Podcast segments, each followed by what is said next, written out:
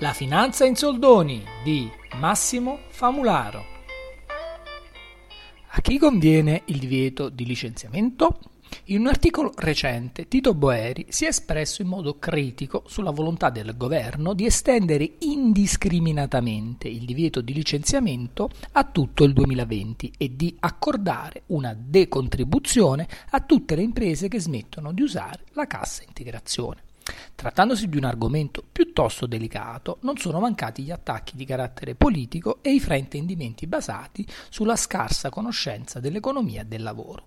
Quello che l'economista critica non sono i provvedimenti, ma la mancanza di condizioni. Sarebbe più logico limitare il divieto alle sole imprese che approfittano gratuitamente della cassa integrazione, come avviene in altri paesi europei, e vincolare il beneficio contributivo alle aziende che assumono, onde evitare di fare un regalo inaspettato a chi avrebbe comunque smesso di usare la cassa. Proviamo a guardare la questione brevemente senza paraocchi ideologici. La politica di sostegno all'occupazione si può fare tutelando i lavoratori oppure i posti di lavoro. Nel primo caso lo Stato non pone vincoli alla possibilità delle imprese di licenziare, ma interviene per sostenere economicamente i lavoratori temporaneamente disoccupati, politica passiva, ed eventualmente per aiutarli a trovare un nuovo lavoro, politica attiva.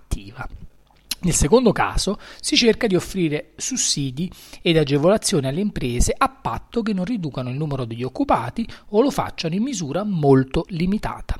In tempi normali la tutela dei posti di lavoro risulta spesso inefficiente, costosa per la collettività ed ha l'effetto di rinviare solamente il fallimento delle imprese. A fronte di eventi eccezionali, come la pandemia da Covid-19, occorrono provvedimenti straordinari, al punto che l'ex presidente della BCE, Mario Draghi ha invocato una sorta di whatever it takes fiscale, offrendo alle imprese un sostegno illimitato durante la fase più dura della crisi. Poi però il peggio passa, per ora è soltanto dal punto di vista economico e bisogna tornare alla realtà. Secondo Boeri, estendere il divieto di licenziamento oltre la fase di emergenza presenta anche profili di incostituzionalità. Dal punto di vista dell'analisi economica ci si può attendere che il divieto induca le imprese, stante uno scenario futuro ancora fortemente incerto, a non fare nuove assunzioni e a non rinnovare i contratti a tempo determinato. Inoltre, offrire sgravi contributivi a tutti in un quadro deteriorato come quello attuale comporta un ingiustificato aggravio per le finanze pubbliche già messe a dura prova dal calo delle entrate. Per riassumere, il divieto di licenziamento è una misura che interferisce con l'ordinato funzionamento dell'economia e finisce spesso per penalizzare gli stessi lavoratori che si intenderebbe proteggere perché si ritarda il momento in cui dovranno ricollocarsi senza offrire gli strumenti per prepararsi al cambiamento.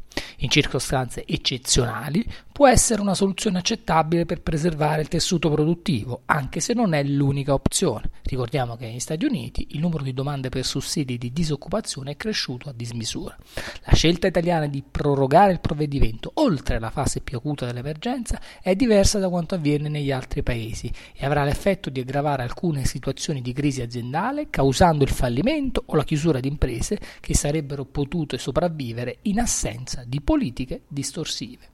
Posto che il tema è particolarmente sensibile e divisivo, è bene chiarire che un profilo in modo da evitare facili strumentalizzazioni politiche di circostanza. In un momento eccezionale di crisi come quello attuale è importante che il ruolo dello Stato a sostegno dei cittadini più deboli sia svolto in modo efficace anche attraverso provvedimenti straordinari. È tuttavia necessario resistere alla tentazione fatale di creare meccanismi durevoli di dipendenza dall'assistenza pubblica e dal prolungare misure di intervento dello Stato nell'economia che potrebbero rallentare o addirittura ostacolare il ritorno alla normalità e a un ordinato funzionamento del sistema economico. Avete ascoltato La finanza in soldoni. Nella descrizione del podcast trovate il testo completo e potete seguire i miei aggiornamenti anche dal canale YouTube cercando Massimo Famularo. Se vi va di offrirmi un caffè, potete farlo dal sito Kofi o dal mio account Patreon che trovate sempre nella descrizione. I fondi saranno utilizzati per pagare abbonamenti a stampa italiana e straniera necessari per l'attività di debunking, traduzione e commento.